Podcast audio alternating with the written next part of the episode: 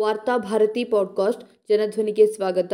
April ಹದಿನಾಲ್ಕು, ಎರಡು ಸಾವಿರದ ಇಪ್ಪತ್ತ್ಮೂರು ಶುಕ್ರವಾರದ ವಾರ್ತಾಭಾರತಿ ಸಂಪಾದಕೀಯ. ಮುಂದೆ ಅಪಾಯಕಾರಿ ತಿರುವಿದೆ. ಬಿಜೆಪಿಯ ಹಿರಿಯರಿಗೆ ಎಚ್ಚರಿಕೆ. ರಾಜ್ಯ ಬಿಜೆಪಿ ಅಪಾಯಕಾರಿ ತಿರುವನ್ನ ತೆಗೆದುಕೊಳ್ಳುತ್ತಿದೆ. ನಿಧಾನಕ್ಕೆ ಬಿಜೆಪಿಯ ನಿಯಂತ್ರಣ ಚಕ್ರ ಲಿಂಗಾಯತರಿಂದ ಬ್ರಾಹ್ಮಣ ಶಕ್ತಿಯ ಕೈಗೆ ವರ್ಗಾವಣೆಯಾಗುತ್ತಿದೆ. ಬಿಜೆಪಿ ಬಿಡುಗಡೆ ಮಾಡಿರುವ ಮೊದಲ ಪಟ್ಟಿಯಿಂದ ಅದು ಈಗಾಗಲೇ ಸ್ಪಷ್ಟವಾಗಿದೆ. ಈ ಪಟ್ಟಿಯಲ್ಲಿ ಲಿಂಗಾಯತ ಮತ್ತು ಒಕ್ಕಲಿಗ ಅಭ್ಯರ್ಥಿಗಳು ಮುಂಚೂಣಿಯಲ್ಲಿದ್ದಾರಾದರೂ ರಾಜ್ಯದಲ್ಲೇ ಅತಿ ಕಡಿಮೆ ಸಂಖ್ಯೆಯಲ್ಲಿರುವ ಬ್ರಾಹ್ಮಣ ಸಮುದಾಯದ ಹನ್ನೆರಡು ಅಭ್ಯರ್ಥಿಗಳಿಗೆ ಟಿಕೆಟ್ ನೀಡಲಾಗಿದೆ. ಇದು ಇನ್ನೂ ಮೊದಲ ಪಟ್ಟಿ ಎನ್ನುವುದನ್ನು ನೆನಪಿನಲ್ಲಿಡಬೇಕು ಬ್ರಾಹ್ಮಣ ಸಮುದಾಯದ ಜನಸಂಖ್ಯೆಗೆ ಹೋಲಿಸಿದರೆ ಅವರಿಗೆ ಸಿಕ್ಕಿರುವುದು ಸಿಂಹಪಾಲು.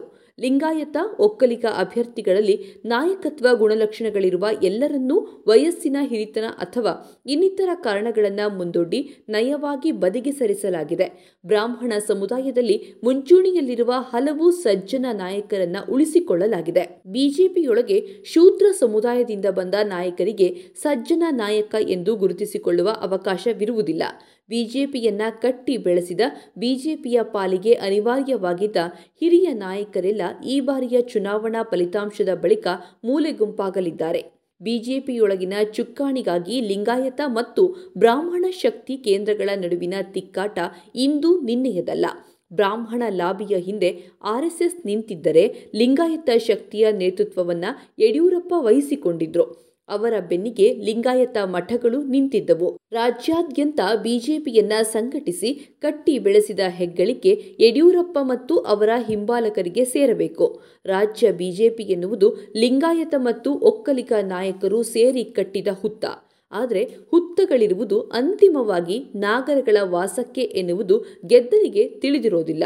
ಬಿಜೆಪಿ ರಾಜ್ಯದಲ್ಲಿ ಅಧಿಕಾರಕ್ಕೆ ಬರುತ್ತಿದ್ದಂತೆಯೇ ಆರ್ಎಸ್ಎಸ್ ಒಳಗಿರುವ ಬ್ರಾಹ್ಮಣ್ಯ ಶಕ್ತಿ ಮುಖ್ಯಮಂತ್ರಿ ಸ್ಥಾನಕ್ಕೆ ಕಣ್ಣು ಹಾಕಿತು. ದಿವಂಗತ ಅನಂತಕುಮಾರ್ ಅವರು ದಿಲ್ಲಿಯ ವರಿಷ್ಠರ ಬಲದಿಂದ ಮುಖ್ಯಮಂತ್ರಿಯಾಗಲು ಗರಿಷ್ಠ ಪ್ರಯತ್ನವನ್ನ ನಡೆಸಿದ್ರು. ಯಡಿಯೂರಪ್ಪರ ಬೆನ್ನಿಗೆ ಲಿಂಗಾಯತ ಸ್ವಾಮೀಜಿಗಳು ಬಲವಾಗಿ ನಿಲ್ಲದೇ ಇದ್ದಿದ್ರೆ ಯಡಿಯೂರಪ್ಪ ಜಾಗದಲ್ಲಿ ಅನಂತಕುಮಾರ್ ಅಥವಾ ಸಂತೋಷ್ ಇಂದು ಕಂಗೊಳಿಸಿ ಬಿಡ್ತಿದ್ರು. ಬಿಜೆಪಿಯಲ್ಲಿ ತನ್ನ ಸ್ಥಾನಮಾನವನ್ನ ಗಟ್ಟಿಯಾಗಿಸಿಕೊಳ್ಳಲು ಲಿಂಗಾಯತ ಧರ್ಮವನ್ನ ಯಡಿಯೂರಪ್ಪ ಸರ್ವ ರೀತಿಯಲ್ಲಿ ಬಳಸಿಕೊಂಡ್ರು. ಒಂದು ರೀತಿಯಲ್ಲಿ ಲಿಂಗಾಯತ ಧರ್ಮವನ್ನ ಆರ್ಎಸ್ಎಸ್ನ ವೈದಿಕ ಶಕ್ತಿಗಳಿಗೆ ಬಲಿ ಕೊಟ್ರು. ಇಷ್ಟು ಮಾಡಿದ ಬಳಿಕವೂ ಯಡಿಯೂರಪ್ಪ ಅವರನ್ನ ಐದು ವರ್ಷ ಮುಖ್ಯಮಂತ್ರಿಯಾಗಿ ಕಾರ್ಯನಿರ್ವಹಿಸಲು ಆರ್ಎಸ್ಎಸ್ ಅನುವು ಮಾಡಿಕೊಡಲಿಲ್ಲ. ಅವರು ನೆಮ್ಮದಿಯಿಂದ ಆಡಳಿತ ನಡೆಸದಂತೆ ಆರ್ಎಸ್ಎಸ್ ಭಾರೀ ಕಿರುಕುಳವನ್ನ ನೀಡಿತು ಇದನ್ನು ಸ್ವತಃ ಯಡಿಯೂರಪ್ಪ ಅವರೇ ಒಪ್ಪಿಕೊಂಡಿದ್ದಾರೆ. ಯಡಿಯೂರಪ್ಪ ಅವರನ್ನು ಒಂದು ಹಂತದಲ್ಲಿ ಬದಿಗೆ ಸರಿಸಿ ಆರ್ಎಸ್ಎಸ್ ಬಿಜೆಪಿಯನ್ನು ತನ್ನ ನಿಯಂತ್ರಣಕ್ಕೆ ತೆಗೆದುಕೊಳ್ಳುವ ಪ್ರಯತ್ನ ನಡೆಸಿದಾಗ ಯಡಿಯೂರಪ್ಪ ಪಕ್ಷ ತೊರೆದು ಕೆಜೆಪಿಯನ್ನ ಕಟ್ಟಿದ್ರು. ಅವರೊಂದಿಗೆ ರಾಜ್ಯದ ಲಿಂಗಾಯತ ಮತಗಳು ವರ್ಗಾವಣೆಗೊಂಡವು.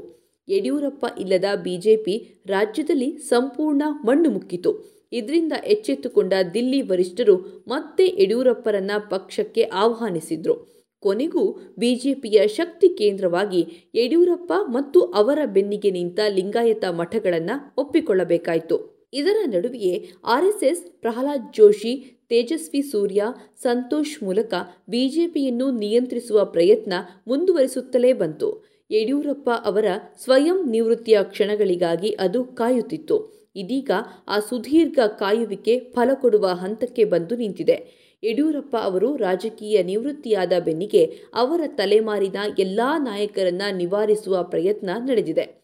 ಈಶ್ವರಪ್ಪ, ಜಗದೀಶ್ ಶೆಟ್ಟರ್ ಸೇರಿದಂತೆ ಹಲವು ಹಿರಿಯರು ಈ ಬಾರಿ ಟಿಕೆಟ್ ತಪ್ಪಿಸಿಕೊಂಡಿದ್ದಾರೆ. ಕೆಲವರು ಅದಕ್ಕಾಗಿ ತಮ್ಮ ಆಘಾತವನ್ನ ವ್ಯಕ್ತಪಡಿಸಿದ್ದಾರೆ. ಆದರೆ ರಾಜ್ಯ ಬಿಜೆಪಿ ಲಿಂಗಾಯತ ಹೆದ್ದಾರಿಯಿಂದ ಆರ್ಎಸ್ಎಸ್ನ ಅಗ್ರಹಾರದ ಕಡೆಗೆ ಅಪಾಯಕಾರಿ ತಿರುವೊಂದನ್ನ ತೆಗೆದುಕೊಳ್ಳುತ್ತಿರುವುದನ್ನು ಈ ಹಿರಿಯರು ಗಮನಿಸಲೇಬೇಕಾಗಿದೆ. ಯಡಿಯೂರಪ್ಪ ಅವರನ್ನ ಮುಖ್ಯಮಂತ್ರಿ ಸ್ಥಾನದಿಂದ ದೂರವಿಡುವ ಸಂದರ್ಭದಲ್ಲಿ ಲಿಂಗಾಯತ ಸಮುದಾಯಕ್ಕೆ ಸೇರಿದ ಶೆಟ್ಟರ್, ಬೊಮ್ಮಾಯಿ ಸೇರಿದಂತೆ ಹಲವು ಲಿಂಗಾಯತ ಪ್ರಮುಖರನ್ನ ಬಿಜೆಪಿ ಬಳಸಿಕೊಂಡಿದೆ. ಯಡಿಯೂರಪ್ಪರ ವರ್ಚಸ್ಸಿಗೆ ಹೋಲಿಸಿದ್ರೆ ಇವರೆಲ್ಲ ಬೇಕೆಂದಾಗ ಬಳಸಿ ಎಸೆಯಬಹುದಾದ ಬಾಳೆ ಎಲೆಗಳು ಎನ್ನುವುದು ಕೇಶವ ಕೃಪಾಕ್ಕೆ ಚೆನ್ನಾಗಿ ಗೊತ್ತಿದೆ. ವಯಸ್ಸನ್ನು ಮುಂದಿರಿಸಿ ಯಡಿಯೂರಪ್ಪ ಅವರಿಂದ ರಾಜಕೀಯ ನಿವೃತ್ತಿ ಘೋಷಿಸುವಲ್ಲಿ ಕೇಶವ ಕೃಪಾ ಇದೀಗ ಯಶಸ್ವಿಯಾಗಿದೆ. ಯಡಿಯೂರಪ್ಪ ಇನ್ನು ಮುಂದೆ ತನ್ನ ಪುತ್ರನ ಮೂಲಕ ಬಿಜೆಪಿಯಲ್ಲಿ ಚದುರಂಗದ ಕಾಯಿಯನ್ನ ಮುನ್ನಡೆಸಲಿದ್ದಾರೆ. ಯಡಿಯೂರಪ್ಪ ಇಲ್ಲದ ನಿರ್ವಾತ ಜಾಗದಲ್ಲಿ ಕೇಶವ ಕೃಪಾ ತನ್ನ ಜನರನ್ನ ತುಂಬಿಸಿ ಭವಿಷ್ಯದಲ್ಲಿ ರಾಜ್ಯ ಬಿಜೆಪಿಯನ್ನ ತನ್ನ ತೆಕ್ಕೆಗೆ ತೆಗೆದುಕೊಳ್ಳಲು ಈ ಬಾರಿಯ ಚುನಾವಣೆಯಲ್ಲಿ ಸಿದ್ಧತೆ ನಡೆಸ್ತಾ ಇದೆ. ಚುನಾವಣೆಯ ಗೆಲುವಿಗಿಂತಲೂ